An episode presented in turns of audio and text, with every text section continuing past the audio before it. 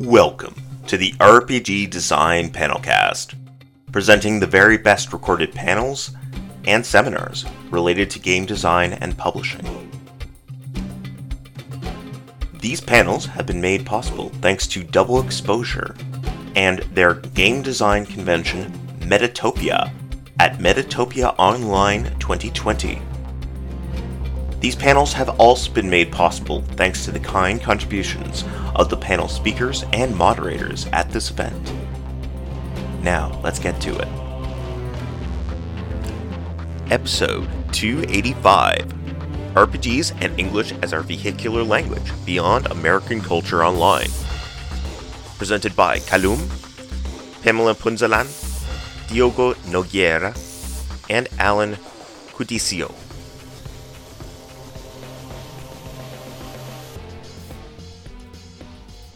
Hello, I am Kalum from the Eurolist. Welcome to this Metatopia panel. We've got a rather long title today. It is called Tabletop Role Playings and English as our vehicular language beyond the American culture online. So, what is it all about? We're going to discuss it. Uh, but the great thing today is that we got individuals from a lot of different continents. Myself, I'm from the European continent. My first language is French, uh, but today I have someone joining from Asia. Uh, Pam, would you mind introducing yourself? Hi, I'm Pam, also known as Pamu or the Dovetailer online. I'm coming from Manila, where our first language literally depends on what province you come from, and English doesn't tend to be the first language where I'm from. I am here to represent, in a way, Southeast Asia. Alan, I often regret uh, I don't see more. Uh, I, I, don't. I'm, I'm, not saying nothing is going on there, but I certainly don't have enough opportunities to find out what's coming out of Africa in terms of tabletop role playing game. Uh, could you introduce yourself, please? Yeah, so um, Alan, I'm a bit of a hybrid because I'm based in Europe, uh, but I'm half African and I've lived there as well. So Ghana and Italy are the two countries. So currently I'm based in Germany, Berlin, uh, and uh, I founded a company called Twin Drops. We're working on a game called the Wagadu Chronicles, which is both a fifth edition setting and a video game as well. By the way, we're just recently on Kickstarter. It went well, and I'm still alive, and I'm here. So uh, shameless uh, kind of shout out. Uh, cool. I'm super excited about being here and talking about uh, yeah non-anglophone games. And last but not least, let's cross the Atlantic and land in uh, Southern America. Diogo, where are you from and what's your deal? Hi, I'm, I'm Diogo Nogueira. I'm from Brazil. Uh, we here speak Portuguese, although pretty much the rest of uh, Latin America all speak Spanish. And it's kind of a little barrier, but we can kind of understand each other somewhat. And um, I mostly publish in English because I want to show a little bit what we do here in Brazil. We have like a somewhat strong community. It's really smaller compared to anything else, but I, I publish under old school publishing and I try to uh, maintain a community and communication with others, other authors from Brazil that are, they are publishing uh, internationally too and trying to reach to other uh, authors and creators here in South America, Argentina, Mexico, and and other countries here. Great. Uh, well, let's get started. So, what do we mean actually? What does that mean that today, the four of us, we have that in common that we're using English as our vehicular language? And, and what do we mean when we say that uh, we engage online in a, an environment which is dominated by the US demographics. Um, Pam, do you want to start? Well, curiously, the relationship that Filipinos have with English is, I guess, rife and complicated because we were taught English by America when America colonized us. Uh, and that influence carried a lot farther, despite the fact that Spain had come before America and had stayed in for 300 years. So English is sort of a, it's it's supposed to be the neutral sort of language that every province theoretically should use or understand. It is also the language of business primarily beyond Chinese. And it is also the language of the educated and the elite. And interestingly enough, the hobby of tabletop from in the Philippines is the hobby of rich people, uh, mostly because there are educational barriers in place there are also uh, expen- it's also very expensive for us. Uh, for context, a a book, any kind of tabletop book, if you could even get it in in Manila, is at least marked up maybe fifty to hundred percent uh, because of the shipping. So it's it's an interesting and controversial topic to deal with when it comes to English. When we engage with online spaces, it's really because there is no industry down here. Uh, and it is hard, especially for, let's say, women like myself or queer folks, again, like myself, to engage with a hobby in a predominantly male space that is also dealing with its own stuff. So I guess that's the long and short of it when it comes to English as the vehicular language. Uh, it is a bridge, but it is a rife bridge. It has a lot of baggage attached to it, and it has a lot of cultural contexts that even English speakers from beyond our shores might not understand. So, um if I understand correctly, unlike myself, who uh, come from a French-speaking environment where French is mm, to some extent the national language, or Diogo, uh, if I know correctly, where Portuguese is the national language. Actually, where you're from, English is the vehicular language, not only when you interact with foreign countries, but within your own country. Is that right? Something like that, yeah. Uh, the it is the language that is encouraged in educational institutions. But the problem there is most people do not even hit, uh, most people don't even graduate from grade school or high school where we're from. And it is difficult to say that you should speak a particular kind of Filipino because what do you mean? We have 7,107 islands. Our languages are languages. They are not dialects, they're languages. So uh, in my in my home province alone, there's Tagalog. But if I go next door, they might be speaking they might be speaking something else entirely. So again, English could be a neutral thing, but uh, how do you use that tool? Should you even use that tool, and at what cost does it come to? So, so Alan, you come from from Ghana, among other places. Uh, is English one of the national languages in Ghana, and are there other native languages which cohabit within the country? Yeah, so I think that's a very interesting topic. As I was listening uh, from Pam, I was just thinking, oh, that resonates so much because it's so similar across the continent, uh, you know, in Ghana and the rest of, uh, of Africa. So just for disclosure, like I'm both Italian and Ghanaian. So I was based in Ghana before moving here, but I grew up uh, mostly in Europe. So I kind of got a bit of both perspectives. And it was really fascinating for me to see like how in Europe, you know, we take it so much for granted. In Europe, you just grow up going to school, speaking your native language, uh, your teachers speak your native language, your TV is in your native language. It's such an advantage, like be it Italian or French or English or, or German, like everything is your native language. And even as a kid, you don't have this. I mean, sometimes you have a bit dialects, but again, dialects are still part of a language, right? As Pam was saying, it's not like completely different languages. But then, for instance, in Ghana, it's uh, and in most African countries, you literally have like when you go to school, you're faced with a completely different language. So it could, mostly it's English, of course, in Ghana. In other countries, it might be French or even Portuguese.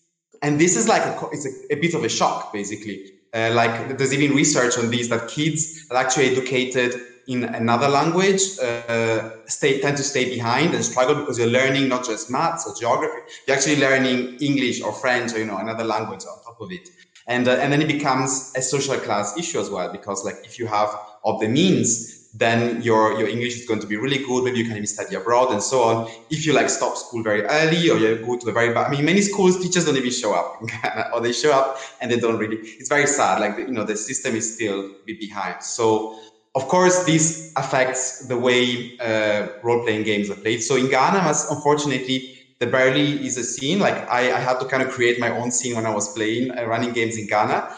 In the continent, I would say South Africa has the strongest scene, and it's mostly for financial reasons because being able to access uh, the, the, the, internet, the even just downloading the PDFs, even if they might be free, some of them, it's just you need to have a, a hardware that can download it, you know, and a good connection, and you cannot waste, waste all of those megabytes probably.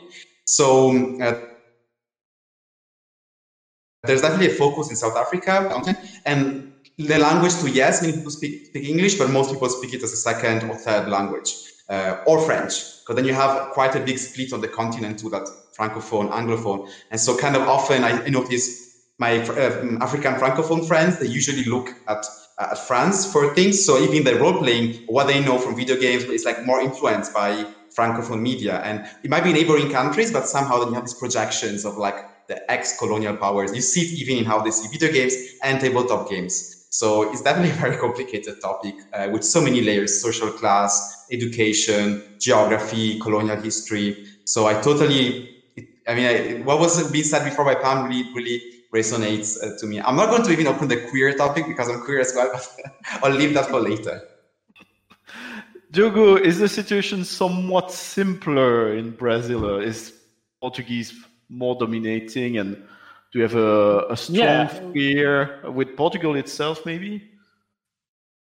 Yeah, we, basically Brazil just have the Portuguese as a language. We, we do have, uh, it still have indigenous people in some uh, isolated areas, uh, but they, they, some of them still learning uh, Portuguese, but some are still like uh, preserving the contact with, with uh, the, the people around here. There's, but most of the, the, the, the country it's only, there's only one official language in, in Brazil that's Portuguese, and we do have uh, English in schools, but most public schools, uh, the English uh, it's it's only really like short classes, and they learn really the basic of the basic, and sometimes not even that because of uh, resources and and and the schools are are under budget and and there's all the, the, the things I will talk to you before the, the panel, the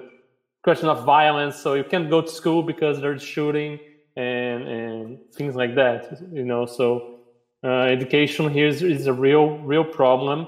And of course, uh, consuming any kind of media that comes in English, especially role-playing games, like uh, Pamu said, it's kind of like a, a hobby for the, the, the more prosperous or more, it's like a, uh, elite kind of hobby. Uh, it's difficult to have access, but we more and more we had some some Brazilian games in the early 90s, and it, we spent like maybe 10 years without any real uh, Brazilian games, and now from the last 10 years or so, uh, we begin having more and more games in Portuguese, really excessive games that costing really like uh, less than ten dollars, and and we are making uh, pamphlet RPGs to give it for free to donate to schools.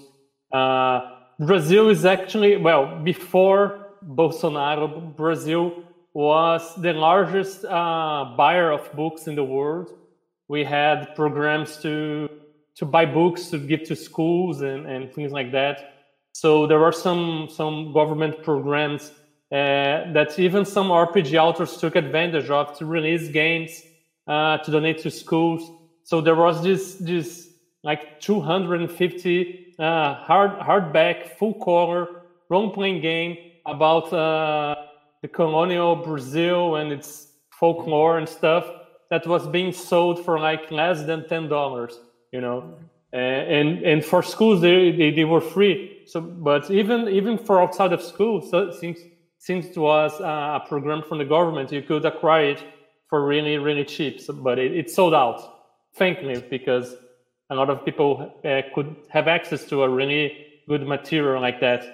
And but most of all, like, sorry, did you say it was a, a, a role playing game? Uh... Yes, a role playing game, and it's what, been released what, what in English now. It's the, the Elephant and Macaw banner. Okay, great. Yeah, uh, it's been released in English now, and it's it's a series of books uh, that that have become a role-playing game, comics, and things like that here in Brazil, and and it's we have this this this dichotomy where we we have really cheap Brazilian books, and we have the expensive books that retranslate sometimes D and D and World of Darkness, and we are releasing. There is a, a publisher here releasing the new Kult Divinity Lost, and there is was like a big discussion on the internet because it costs two, more than 200 reais, which is it's equivalent to the price in England in, converting dollars, but for for a Brazilian, it's it's it's like a, a fifth of the, the the minimum wage. You know, mm. so if a, a person uh, gets minimum wage, can they afford buy a, a game like that? Uh, obviously, obviously not, right? So. I don't resist uh, referencing a, another panel uh, you hosted as part of the release called Tabletop RPG as the Lusitanians do, which was about tabletop RPGs in Portugal. And someone during that panel pointed out that uh, there were interesting cultural differences regarding languages in Portugal versus Brazil.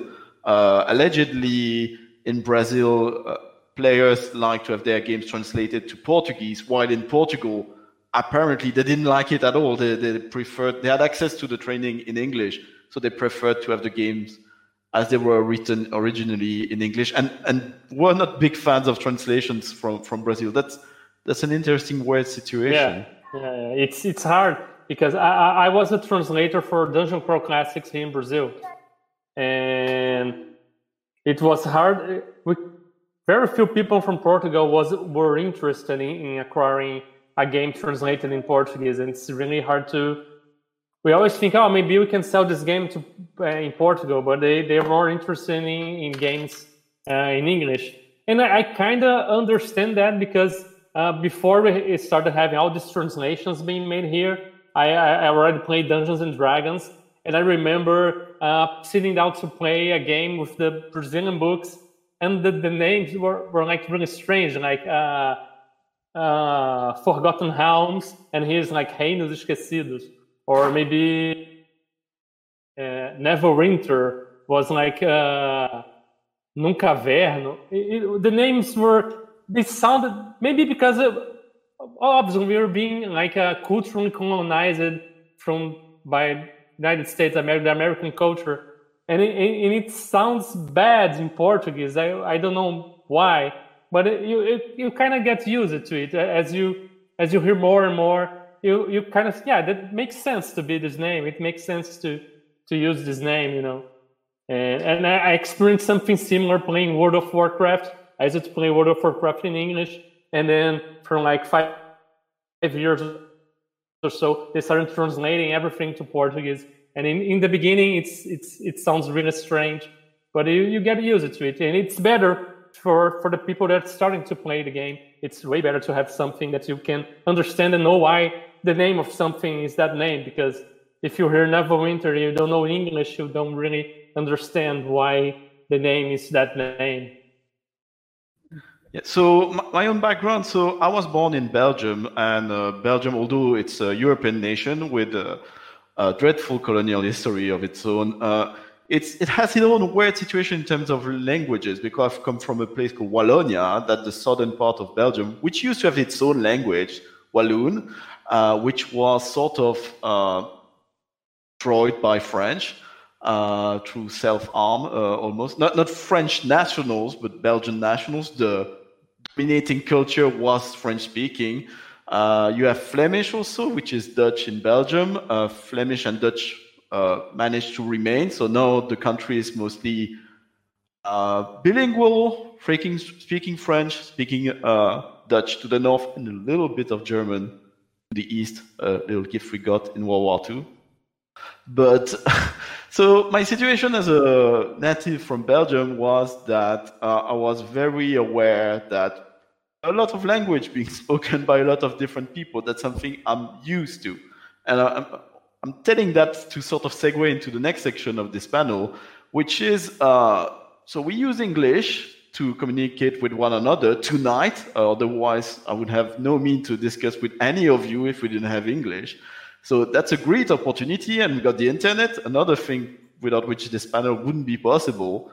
But then we show up online there's it's not their fault, but there's this massive presence of American natives, uh, U.S. citizens, and Northern American, and to a lesser extent, Britons and Australians, and they all speak English. And there's so many of them that it's difficult for me to hear you in different countries because you get on Twitter and what you get is the news and the discourse which comes out of the US because we use English and everybody there use English. We don't have an Esperanto which was successful enough for us to, to communicate and, and go across that.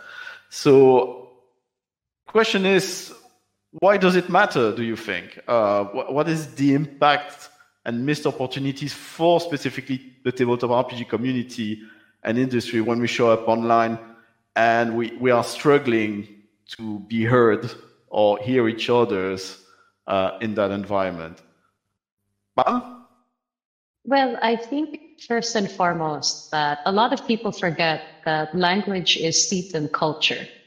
And there is a, what I've noticed is that since the predominant culture right now is used to being the only players on the field, that makes it very difficult in terms of understanding each other, coordinating, making adjustments for even something as simple as time zones or conventions or visibility.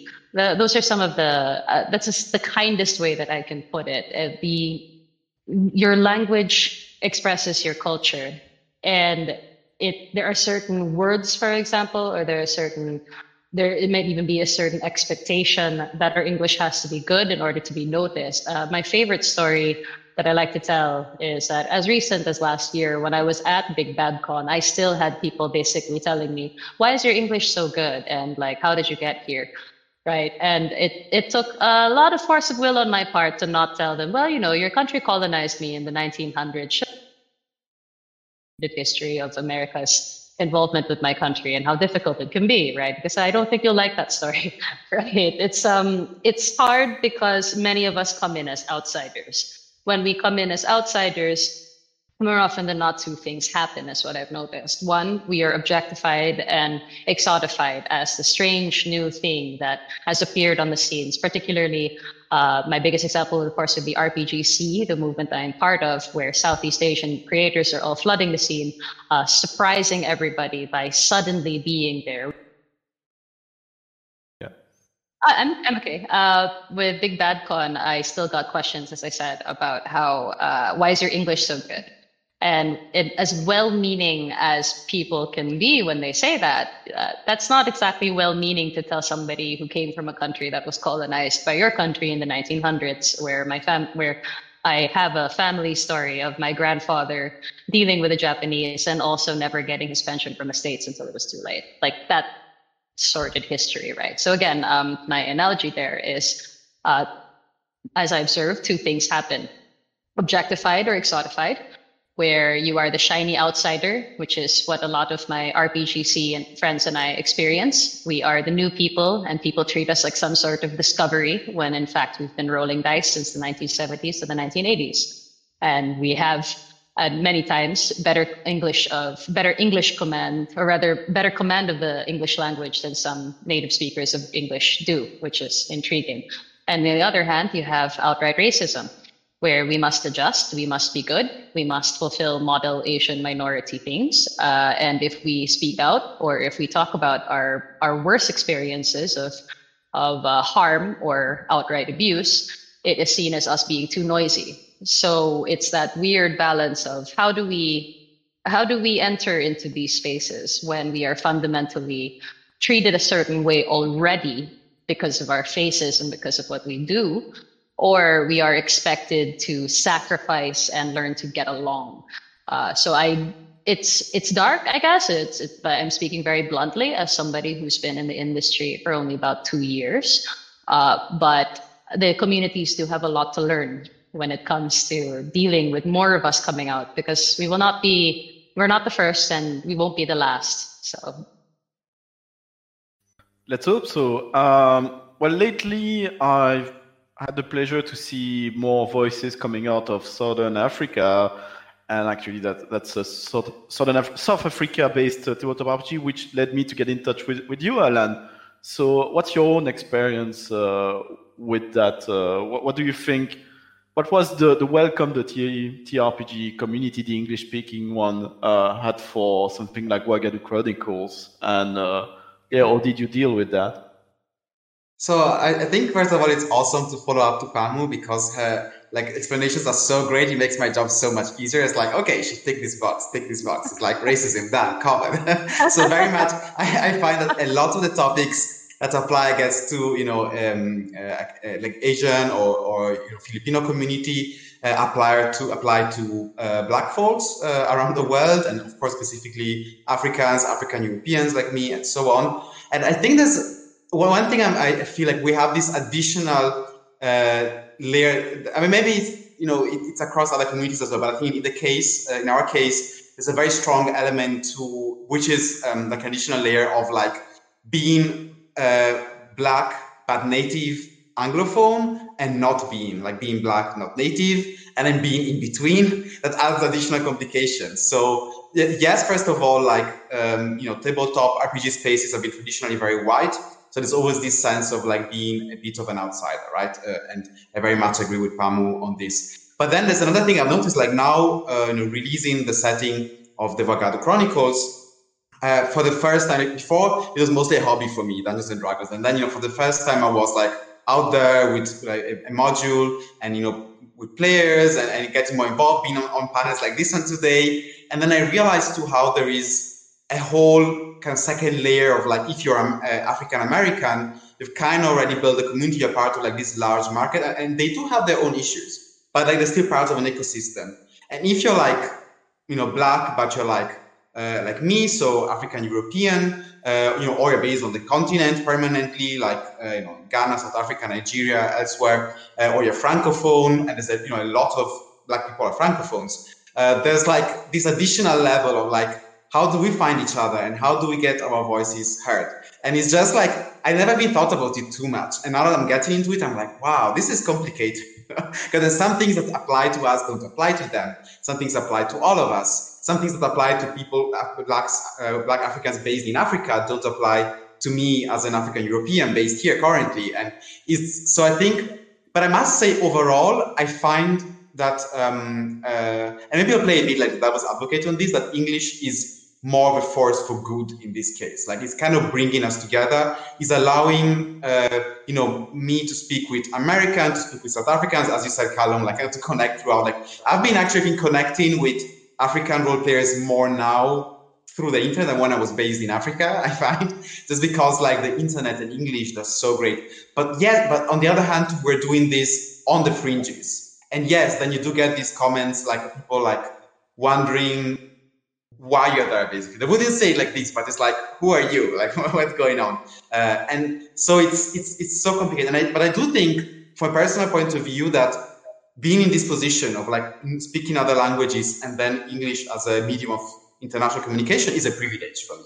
I think it's awesome. Like and, i grew up in, an, in, a, in a household where we spoke like there was an african language there was english there was italian uh, it was like actually two african languages. It was like really a mix of everything. Actually my grandmother understood a tiny bit of Portuguese as well because my African ancestors actually were ex uh, Brazilian black slaves that fled in the 19th century. So there was like a, literally, so just a shout out to Brazil. there was a bit of a, a, everything there. I think that's that's cool. And I hope the community moves more and more in this direction. So like kind of yes, there's English, and I think it's awesome, and we should keep it as a medium of communication. But then kind of be more aware that it's normal that we're all using English as an international language. So to be aware as an American, as an Australian, so like that English is just one of the languages, right? Um, but it's going to be a long path, I think. It's very interesting how you've got. Uh, sorry, I'm going to start over. It's very interesting how you've got the, such an array of an ex, of experience uh, because uh, I'm personally quite fascinated to hear more and more from uh, not only through RPGSEA but others. Uh, the the view not only on tabletop RPG but a, a number of issues from uh, from from Asia, which is not the same as Asian immigrants in the US. I'm very interested to hear the voices mm. coming from Africa, which are not the same as Afro American. Uh, the contrast is very, very important. And as a white person who's privileged, uh, I mean, not white. Not only uh, I'm white, I'm a male. I also grew up in countries which had a healthcare system and a number of technical and social infrastructures which supported my development in life. It's uh, if I, in the tabletop RPG strictly per se, uh, I want to engage with a, a, very large audience, well, I will have to do so with the American audience. And then, uh, while I still am very privileged compared to, to them, a Afro-American from the US will have other advantages for this very specific purpose of engaging with the US community, which I don't have as a, as a European. Uh, Hugo, what, what about you? Uh, what does all of that uh, inspire you? Yeah, I want to I want to talk about the way they they said so English can be this this thing that's uh, colonizing our culture too, but it's at the same time it's, it's the way we've found to communicate with one another. Uh, and that document we were discussing before like you said that was not about uh, getting the content in english to brazil but but even though if uh, i want to to know about the content that that pamu or other people from south asia is producing if they make it on their their native language i i, I will have no way of accessing that information so english it's like a two-way street like it, it takes but it it kind of gives us something because we, we don't have anything else, right? We that's yeah, it's it's funny to see. It's funny to see. So I lived for a while in Brussels, and Brussels we have something a, a bit reflecting, uh, I guess, your experience in Italy, and uh, we have something we call commission English. So it's the English which is spoken with the lobbyists, the you know all the employees work for the European Commission. So you spend you live in Brussels, you think you speak English very well and you understand English very well, but you actually speak it with Polish individuals, uh, uh, with with Italians, with Germans. You speak English all the time, but never almost with native speakers. Uh, but it's this platform language, and then you show up outside. You show up in in London, and suddenly you're like, people don't understand you, or you don't understand people because their accent or their speed is quite different. And also the, the impetus is not it's not the same. You, everybody's not as proactive in understanding what you are saying as we are if i'm speaking to a pole or, or to an italian because we all know that we we are meaning things. We contextual things much more it's interesting also because um, due to a the concept of imperialism in the philippines because manila is our capital and it was it was colonized primarily by Spain. But and because it was colonized by Spain, you assume the entire Philippines was colonized by Spain. But in actuality, it was only really Manila and a couple of other places. So there has developed a culture of centrism towards Manila that anything that matters to Manila is what matters to the Philippines, but that is not the case. So when it comes to English, for example, if you are a Filipino from Manila and you go to a province and you speak Tagalog, which is usually recognized as Filipino by the international audience, they will actually do a, quiet act of passive aggression on you and speak back to you in English, as if telling you subtext wise, hey, don't bring your Tagalog into my province. We don't speak your language. So let's just speak English so that we can get along because it's insulting that you're bringing your Tagalog into our space when our affairs have nothing to do with you. So it's it's a very complicated issue, and I can again only speak for the Philippines. I have a few eyes on Southeast Asia and how they wrestle with English, but um, the Philippines alone is already a rodeo.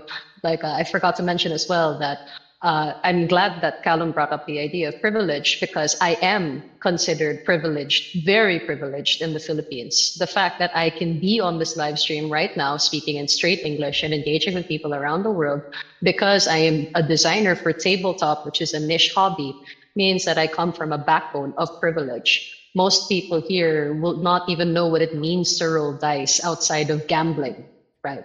And the the idea of a pretend world that you sit in when you play with your friends the first thing they will think are mobile games.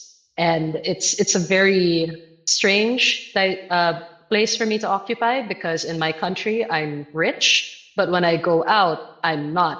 And when i go engage in online spaces i'm also not the privileged one here. So it's it's so complicated. I, I think we could talk in several panels about this stuff. Yeah just it's, it's one on like so. go ahead. No, go for it, yeah.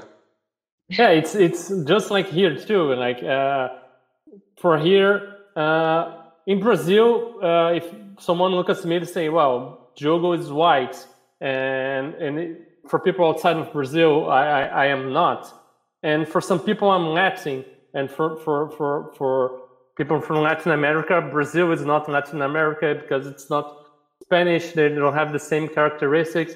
I really don't understand the place of Brazil in all of this because uh, I don't know. I, have been called a fucking Mexican in the United States, but uh, I, I don't know. I don't know how to classify, and it looks like uh, this classification depends on who are, who is looking uh, mm. towards us, and and it's really weird. Yes.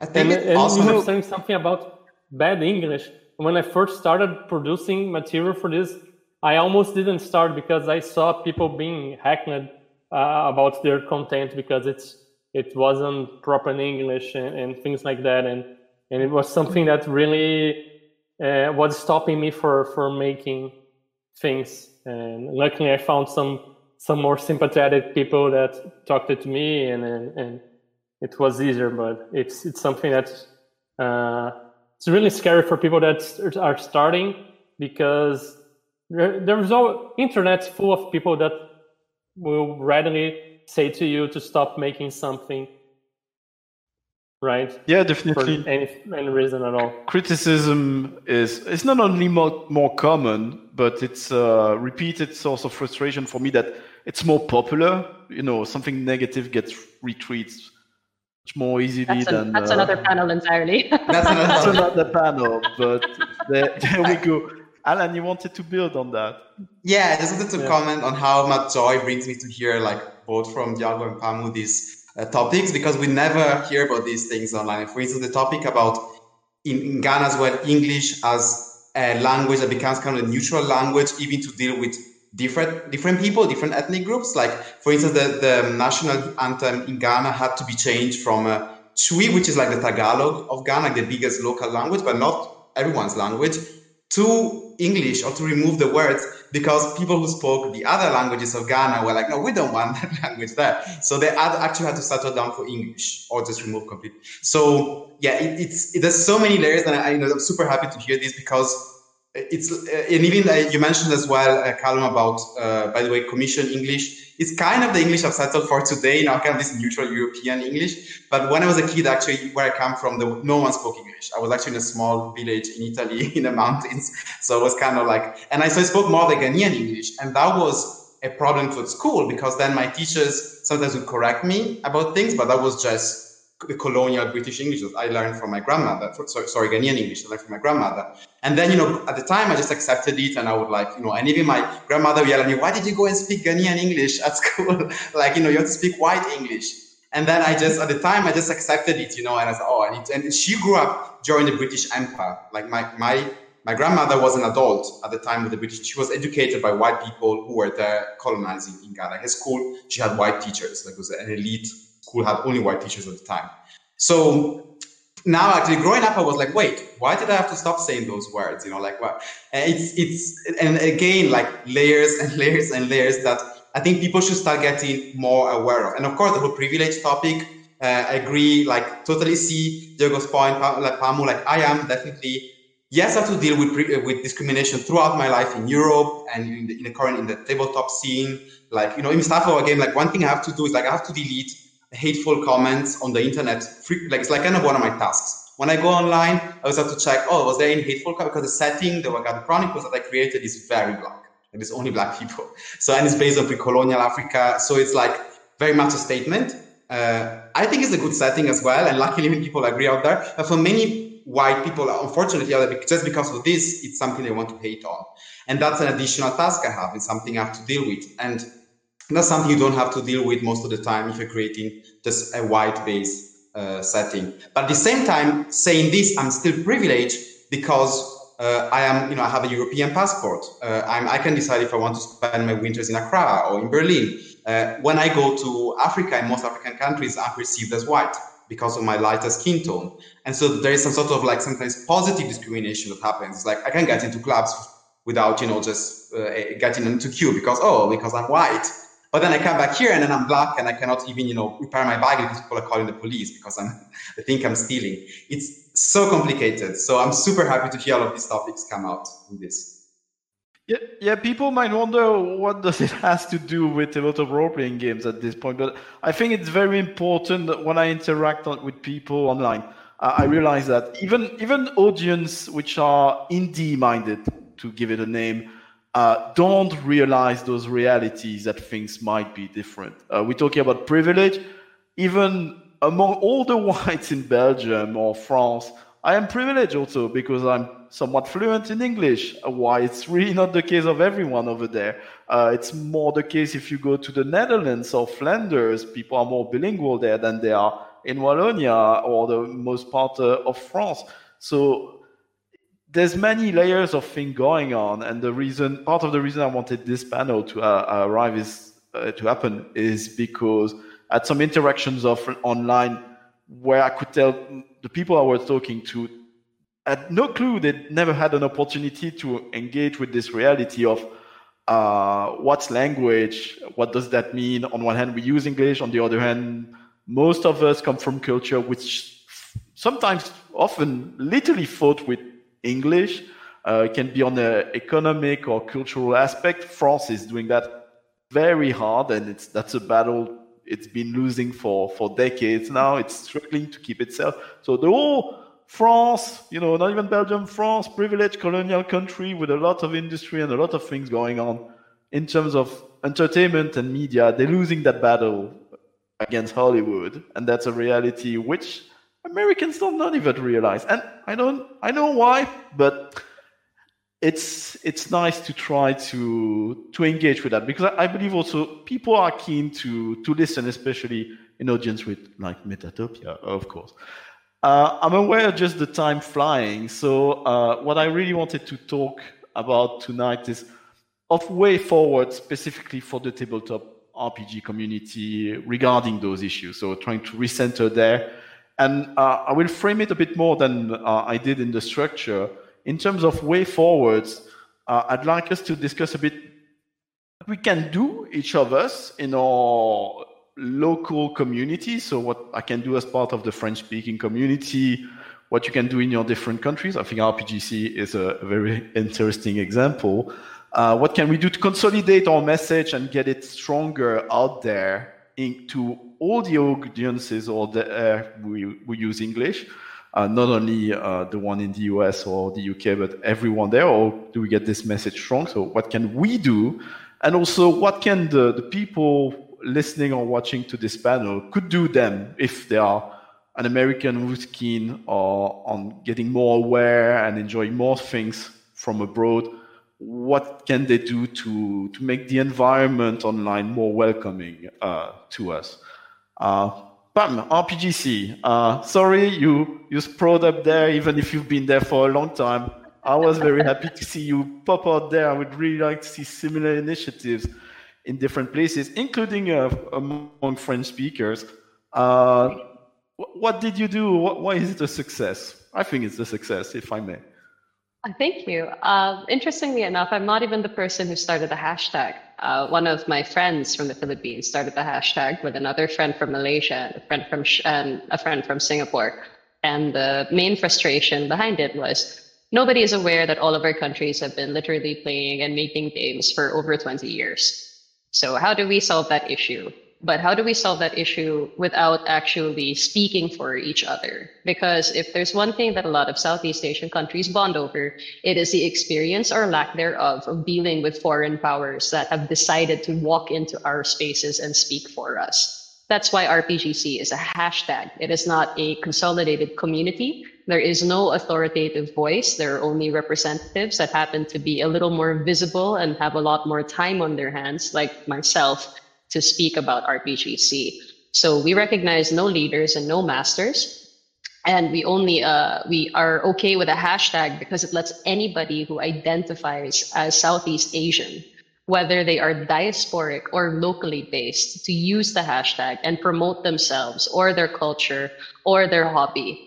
And in that way, we kind of unite through diversity and we also include by not actually forcing anybody to follow a set of rules. Now, I could go on forever about exactly what RPGSEA is about in the history, but again, that's another panel. So uh, that that is a successful model for us. We do not like speaking for other people. We don't like to be spoken for, and we also try to confer what I've noticed about a lot of people who use the hashtag is we try to not do the same for BIPOC from beyond our shores. I would never speak for a Black experience. I certainly would not speak for an Indigenous one or for anybody else who is not white.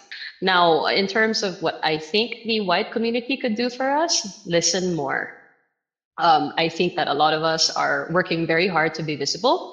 So the more that people listen and the more that people educate themselves and the more that they stay fundamentally open and humble and realize that, you know, well, you might not be a bad person.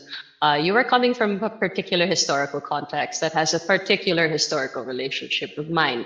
So it would be better if we could level on that rather than me having to constantly explain myself and why these things are hard for me because more often than not, uh, I might have the words, but that took a lot of pain, struggle, and frankly, anger. Uh, not a lot of people in my position have that privilege to be able to process it and figure out how do I reach a wider audience and make them understand that there is so much out there. We have so much to offer. We could learn from each other. And uh, honestly, uh, the American market is very important for creators like myself because there is no market here. Uh, there are people who make games and there are people who try to make it out on their own, but there are no big industry names for tabletop that are visible in the Philippines. So when we do our own marketing, we have to go indie. And that means that people will have to look to our Patreons to support us or check our Twitter feeds out and see if they could hire us. And again, part of that is listening and hopefully not boxing all of us into, hey, you know, if I want to do Southeast Asia, let's only cherry pick a few people that seem interesting. It's honestly a setup of take us all if you can, or don't take us at all, because it's not, you're not doing any favors by picking only a few people. If you want to learn more about RPGSEA, check the hashtag out. Don't just check me out. Word. and is there any chance, or would you know of any initiative similar to that? Is there any hashtag people could follow for uh, the African? I mean, Africa is such a huge continent. We, we always put a, a single yes. word on that massive mass of land going from northern Africa, where people speak a bit more French. It's got a very different history than southern, uh, Central Africa, and then southern Africa, but are there sub-regional or even Pan-African uh, initiative uh, out there already, or or are you about to launch one following this panel? So maybe that could be. And I'm just going to answer like the two questions you mentioned. Like one, the rhetorical question, like why does it matter? Like what we we're discussing before about racism and privilege and so on. And I just want to quickly say that that is so important as a context to understand. Like you know, for us, like why. Uh, does, why do I have to deal with racism online if I just create my tabletop setting, you know, and, and, and be drained by that because of the historical context of what has, has happened to black people and how they've been vilified? Or why even I, as a you know, African based in Europe, have the access to create a setting and then to get it out there. And actually, I worked for free for a long time to get this out, whereas like uh, you know many Africans on the continent haven't been able to do this yet and uh, more and more hopefully this will happen. But you know there's a reason why it's me speaking now and not someone from, from congo. Uh, uh, and i hope next time it's going to be someone from the deep of congo like calling for, for the next call. But you know we, we need this is like a, and probably if it's not someone like me in europe it's probably going to be an african american or maybe from south africa. So we need to the, the historical context is super important. So we need to understand where we're going. And another thing is like and i think Pamo was mentioning that to some extent because of the colonial history and what has happened to us, the market is very small as well. So, for instance, for my setting, even if it's like very African inspired, I, am kind of forced to look outwards and to kind of look especially at the US and make sure that they're involved. And it, I mean, I'm very, I have a, you know, there's lots of things I like about the US as well. I think there's lots of interesting things going on and scenes and so on. But at the same time, it is a disadvantage as a foreigner, someone from out of the continent, to be always having to look, oh, look at my percentages and see the numbers like 60, 70% of my potential audience or my actual audience is US. And I have to think about this and, and, and adapt to it. So English becomes, I mean, there's no way that I could have done this in uh, Swahili or Hausa or you know any big African language. No way. It's like not an option. Even my European first language, Italian, to be honest, is not a great choice because it's not like you know it's just spoken in like one country in Europe, and you know it's it's, it's not understood by most people out there. So because the US doesn't speak Italian, the US speaks English. So it's in the end like everything connects, I think. And I, as you're saying, Kalum, I really hope that we'll have more initiatives coming from Africa. I think there's some cool things happening. You mentioned South Africa. There's some cool streamers. Check them out.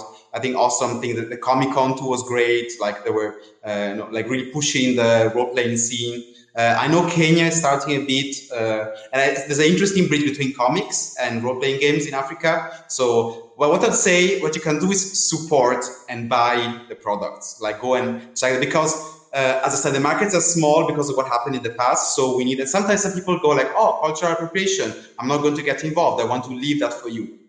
We have private spaces and we'll let you know when we need those private spaces. But for this, in this case, when we're selling our products and, you know, we want, you know, people to, to support us, please support us. It's like, actually, this is an invitation to be part of it. So that would be my, my call for action, just to, you know, uh, put money in. And as Famu said, not just like one token case, try and look for more people, like just investigate, research, check the hashtags, Google a bit, and it's not super hard to find, uh, you know, more than one uh, one creator and just support them. Well, it, I just wanted to rebound on the idea of uh, why the US is so important in terms of market. Uh, I, mean, I could imagine a US citizen asking, well, why, why don't you do that in Europe? Uh, Europe's been banding together as the Un- European Union uh, in terms to, to have an influence over a number of commercial things.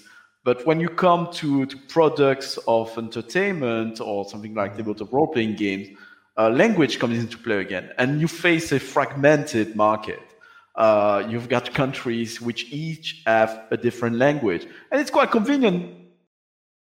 That's a reality, but as we said, also, no, it's, it's, it's not in Europe. Uh, Europe's been banding together as the Un- European Union uh, in terms to, to have an influence over a number of commercial things. But when you come to, to products of entertainment or something like tabletop role playing games, uh, language comes into play again, and you face a fragmented market. Uh, you've got countries which each have a different language, and it's quite convenient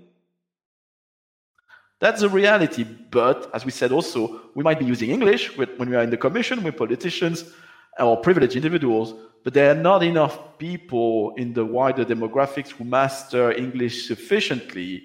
And it's not just a question of privilege, it's also a question of culture and politics and defending your local identity through, you know, championing Italian, German, Portuguese, Spanish, French. Those things need to be championed and protected from uh, English influence. Uh, well, that means you you cannot have a product just in English without subtitles if it's a movie or just written in English and sell it widely, even in a market like the European Union. Maybe I'm not aware. I wasn't had the pleasure of interviewing tabletop RPG fans from China. Maybe China could develop in such a market, but I'm not aware of the specificities of language over there. But it's very I know, difficult I know to China, with critical yeah, mass. China, China and East Asia generally have their own markets, and they're trying to do their own thing. Uh, I'd rather not speak for East Asia, but that's what I know about my research. Uh, China has the role-playing games, so does Japan, and so does Korea. Uh, the Philippines, not so much, and Southeast Asia, not so much. So we'll, we'll see. Uh, I, I definitely recommend anyone, if someone from anywhere in the world, uh, we mentioned Congo, I would love to find tabletop RPG fans from Congo. Uh, I can interview you in French if you're not comfortable with English. Uh, but, you know, it's hard work. Uh, it was hard work finding the three of you uh, today. And you did great. Absolutely. Thank you, thank you very much. But and I was helped by the people. Uh, what's the name of that stream from Southern Africa, Alan? Uh, Dam Dam Die. Dam Dam Die. Dam Dam Die. Yeah, they're great. So check them, them, out. Just shout out to check them. them out. It's in English. So without them, Alan wouldn't be there. Uh, All female stream. They're awesome. Okay, Diogo, we've been holding the, the talking time here. Uh, what does all of that inspire you? Uh, what can you do in Brazil to make yourself more visible? And how could uh, the native English speaking audience be more welcoming of what's coming out of Brazil? Yeah, I, I, I would like to say that I was really inspired by RPGSEA. Uh, I saw that community on Twitter and I was every time I see, I, I always think I wish we had something like this for maybe Latin America or even Brazil. Uh, we there isn't this. We're only beginning making things from uh, international market. I think I was the first uh, Brazilian creator that used a, a crowdfunding platform to publish a game in English. And but we have we're seeing more and more people, at least from Brazil, creating stuff uh, in English and, and sharing what we're making here. We have like some groups here in Brazil uh, with me, uh, Guilherme Gondido, Lucas Rolim, and, and, and, a lot of creators who have created like a group in, in Facebook to share resources about uh, public domain art, uh, free applications for you to to design your book or to uh, you know make make your games uh, and graphic editing or even recommendation of artists uh, editors translators.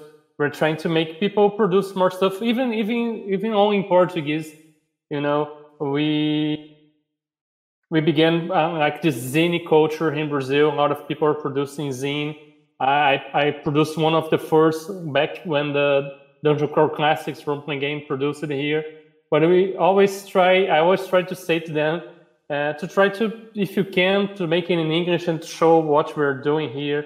And and and I even started a community about some Latin American creators, but it's really small still. I, I, I, I don't seem to find a way to get more people involved. We have uh, some people from Argentina, some people from Mexico, some people from Chile, but but it's still really small we tried to create a, rash, a, a hashtag for for uh, Brazilian OSR, but it was like bro BroSR, so it's kind of makes some some kind of sexist because of bro. So I oh, don't oh, no. know what to do, you know, and maybe BR BRZ OSR because we really like OSR. So and we're really studying how to how to promote things from from Brazil. I even uh, searched here if there is something like Latam RPG, but there isn't anything like that.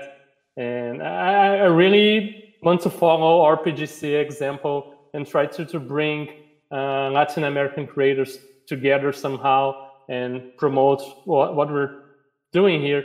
I'm always trying to, to learn what people are doing in Argentina, in, in Mexico, in in in Chile or Guatemala or any any place. I wanted to see if they're creating something, but it's it's really I don't know where to search or who to talk to. I have some uh, I have a friend in Uruguay. He says there is no Uruguay market there. There is no nothing being created there, but I don't know. I know there is in Argentina and Mexico and Chile. There is some stuff, but I'm I'm sure there there must be something uh, uh, someplace else, but I'm still trying to find it, and I, I would like to promote it more. I don't know. We tried to make a zine from the Latin America RPG group in Facebook, but, but only me and another guy produced something to put on the zine. So the zine hasn't happened yet, but we are trying.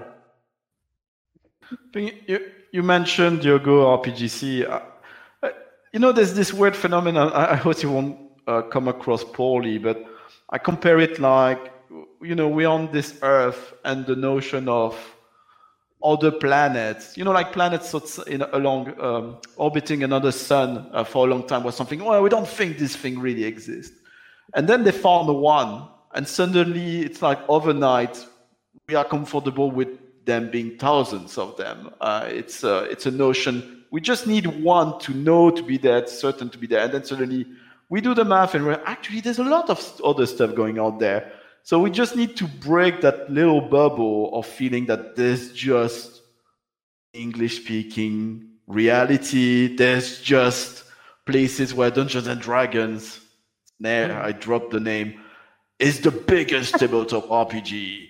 It's not in Germany. It's not in Japan. Uh, it was not. In, I'm not sure it's still today in France. And if it is, it's certainly not as overbearing as it is in the US market. It is in Brazil. It's not even as overbearing here in the UK than it is in the US.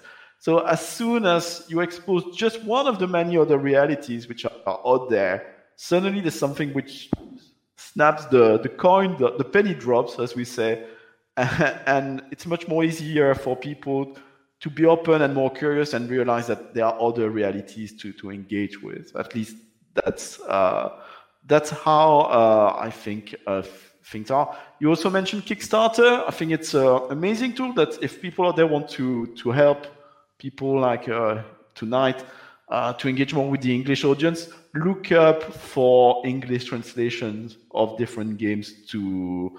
Uh, we had Aquelarre, a Spanish game, uh, amazing game, which I mean visually, which I haven't played, but it seems amazing. It's got an English translation thanks to Kickstarter. We got Shadows of Esteren, which had an original English edition from French, uh, thanks to Kickstarter. So there, there are initiatives out there so uh, please, uh, the English audience and the audience all over the world, by supporting this sort of initiative, I think we're supporting each other and we're making everything a more diverse thing. And even if you're white, it benefits you because it, it goes beyond colorism or racism. Uh, there's just so many voices over there to to listen to. Yeah, there's there's uh, the internet's really good for you can reach these people, but it's also the the algorithms from from the sites and it's really hard even if you're out there putting out content sometimes it you seems like you don't reach anyone and and and maybe, I use I, I don't produce D and D content, but I use their hashtag to maybe try to reach someone because they they may be curious about something else, right? Yeah, you, you, put you put hashtag critters there, critical role, or thank God it's Thursday, and, uh, and then it does it does its magic. Uh, uh, speaking of, just also uh, recently, I'm trying to engage a bit more with the Japanese tabletop RPG community or the TRPG community. Uh, Twitter has got an amazing tool which is Google Translate, so it will translate to English any language. So it's not perfect, yeah. but it's quite good. So people shouldn't hesitate also to follow foreign accounts and use that function, I think, to, to keep an eye uh, with what is going on there uh, in different countries. You might be uh, surprised uh, by things. Does anyone want, um, conscious of the time, uh, how much time do we have left for this? Or should we wrap up? That's yep, what I Wrapping up. okay, but we're going to wrap up, but does anyone want to add something uh, on this way forward before we we do the proper wrap up, the goodbyes and the plugs. Money is very important. That's it. Like we need money. Everybody needs money. I know that, but uh, just for further context, your single dollar is 50 pesos down here. Uh, that's a lot of money. So uh, a $100 commission could pay for my groceries for a week. So if you want more of me and you want more of my friends, throw us money and we will produce and also listen to us. So that's about the only thing I can say on that matter. yeah, and I don't want to create uh, unfair competition across borders, but money has actually been a, an interesting phenomenon to have more. uh, no, but I know friends like Nib- check out Nibiru, the tabletop role playing game. A lot of the art in that game is done by Eastern European artist, as far as I'm aware. Mm-hmm. Uh, I know Francita, mm-hmm. who's a, an amazing graphic designer. She works from Chile. Mm-hmm. Uh, so for artists, uh, it's been an opportunity art coming from a lot of different nations across the world because uh, the living standards and the costs uh, were different. So hiring a very talented Polish artist is actually cost saving for a lot of uh, table RPG production. So uh, that's that's not great for the artists in the UK or the US uh, who are also struggling. But uh, there's definitely an incentive on calling on upon the the talent you can find worldwide. Yeah, I think that's um, another discussion to uh, because there's always there's always this discussion. We are are charging too cheap or charging too much, or and it's and That's- yeah, sometimes yeah. That's a balance. So when you're abroad from, you should also not undercut the prices of other people, but there's a balance. And I do art too, so I I have to deal with that all the time because so sadly, I don't know. yeah, that's the capitalist reality of uh, the world we live in, which is a topic on its own for yeah. multiple. I wish we didn't need money. I wish we did, I could do this because I love it and, and have all my needs met. But a good Star Trek, the next gen society. We Yeah. just do our craft, and I unemployed. I'm not paid anyway. Uh, so. A good place for people if they want to hear more voices from across the world is my show, the Rollist Podcast. Uh, we got different panels. We got panels dedicated to Portugal, the UK, France, conventions across the world. So please come check it out. Uh, I am Kalum uh, from the Rollist and the RPG Academy. So um, I hope there will be a link in the description of this video in YouTube uh, because it's difficult to spell. But awesome, there will be. Uh, oh, speaking of which, you know what? Rollist. That's a French word for tabletop RPG fan. I haven't found another language where they have a specific word for that. There's, So that's it's a unique well, French thing. Spanish is holista. Spanish is holista too. It's, so it's similar to French. Yeah. Yeah. Cool. But in, in Portuguese, we, we call like a RPGista, which is like RPGista. You know, Interesting. we don't translate the RPG part. I'm learning so much. Uh, we have no name for it over here, so You need to to go and do one. I try to make a Rollista in Italian happen through the title of an episode, but uh, it didn't work. So, uh, on on that, well, I guess we can close like that. Plug yourself, say your goodbye, and tell me in your language of choice, how would you call a rollist? Uh, Pam? Like I said, we have no name. But if you want to find me, uh, I am again Pam Punsalan, Pamu, the Dovetailer on Twitter, on Itch, and on Patreon. Please give me your money. I promise that my stories are interesting. And also, uh, well, I'm working on a lot. I forgot to mention. Uh, you'll see likely my name in a lot of different projects. I'm keeping busy. Uh, big projects and small projects, and I like to hop systems a lot. So I've done design for traditional games, and I've also done design for PbtA, Fortune of Dark, and OSR. So it's a bit of a big thing for me to kind of go everywhere. If you want to learn more about RPGSEA, hashtag RPGSEA is open on Twitter. We also have a Discord for people who might want to just drop in, drop out. It is invite only with recommendations. So uh, if I love you, you will likely get in.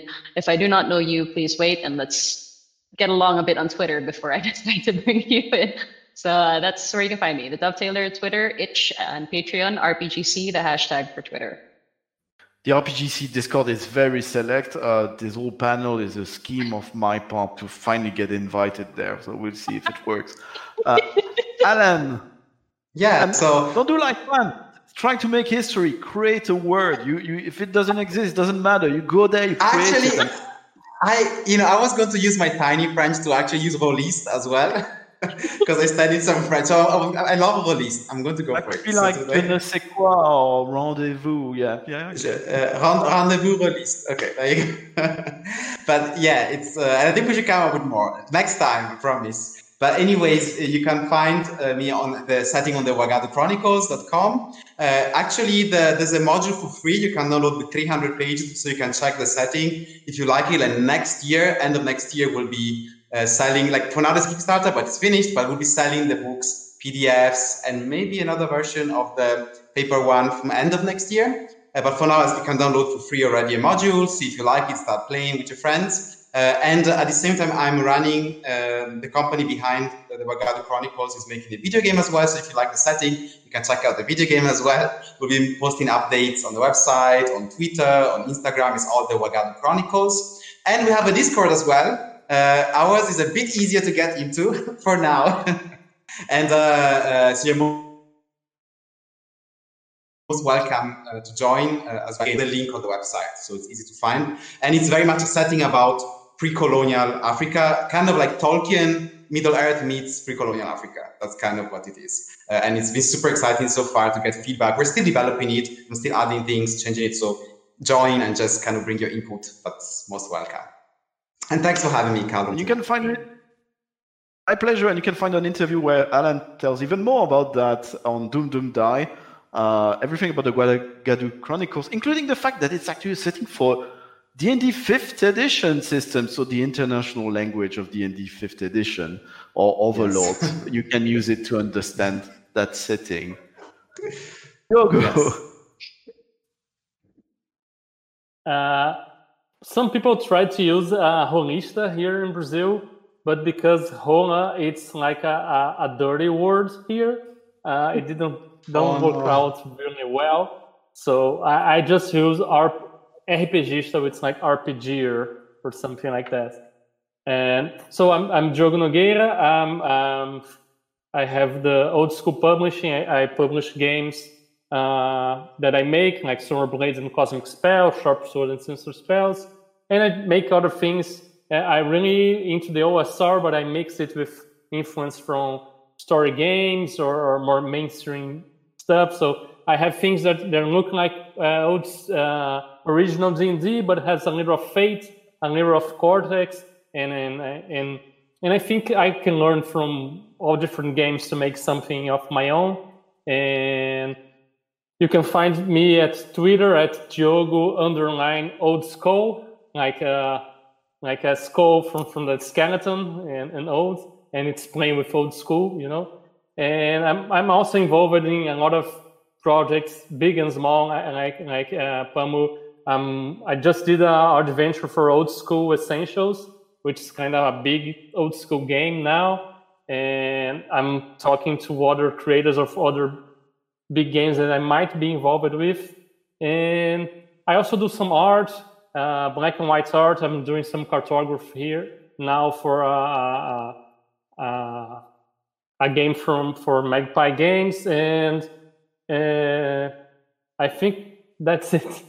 That's. I had something else to, to talk about, but I but I think I forgot. If if it comes back to you, so if you need a good map in black and white at the cost of a Brazilian artist, there you go. You can contact Diogo. Thank you so much to the audience of Metatopia for this was tabletop RPGs and English as our vehicular language beyond the American culture online. Thank you so much to the team of Metatopia for organizing this. And you know, in those difficult times of COVID, uh, I must say it's been uh, uh, first of all that's something I would have never imagined would happen. The opportunity to be on a panel for Metatopia. And that's another way you can engage with people in different countries. Go check out the online conventions they are running right now. Uh, they need your support and they definitely need your partic- participation. Thank you very much, everyone. Bye. Thank you.